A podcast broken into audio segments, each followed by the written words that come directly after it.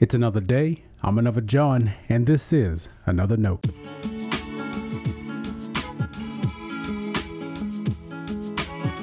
Today's edition of Another Note is titled, What is Our Glory?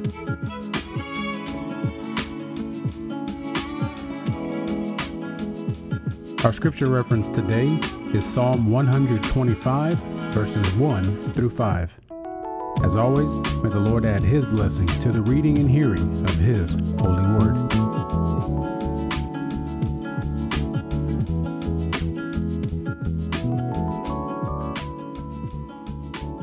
Those who trust in the Lord are like Mount Zion, which cannot be moved, but abides forever.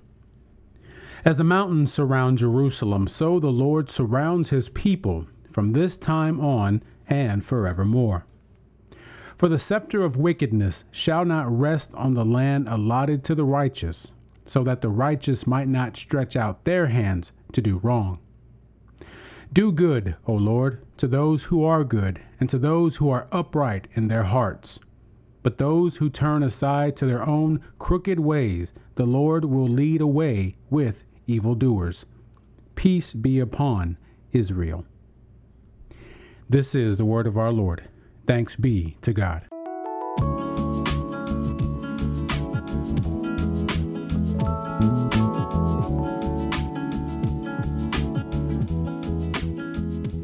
I wrote a worship song that entails several lessons I've shared from the book of Ephesians recently.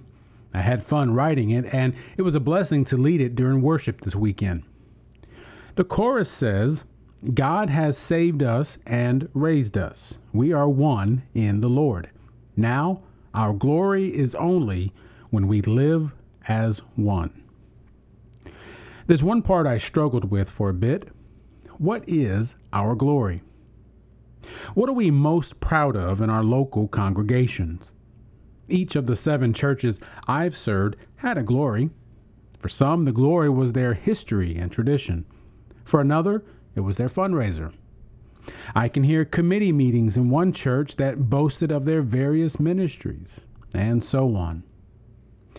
I understand being proud of such things, mostly, but I've never had a church say they were proud of their unity.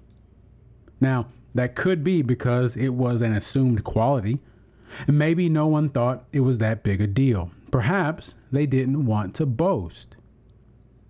Pastoral ministry has taught me much about the church. One glaring lesson is that church unity has eternal implications. That makes it worth pursuing, more than we realize or appreciate. And I don't mean we get along and most people like each other niceness.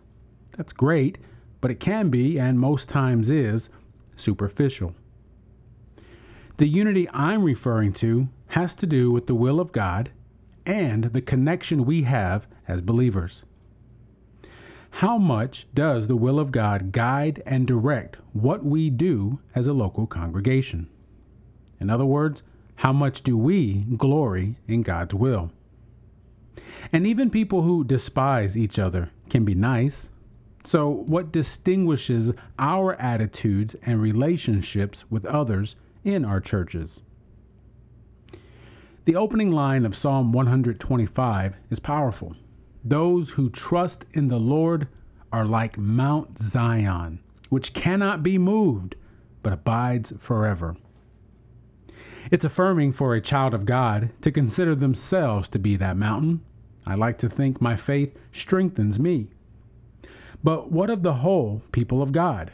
What does that say about us? Following that verse, the psalmist says, The Lord surrounds his people.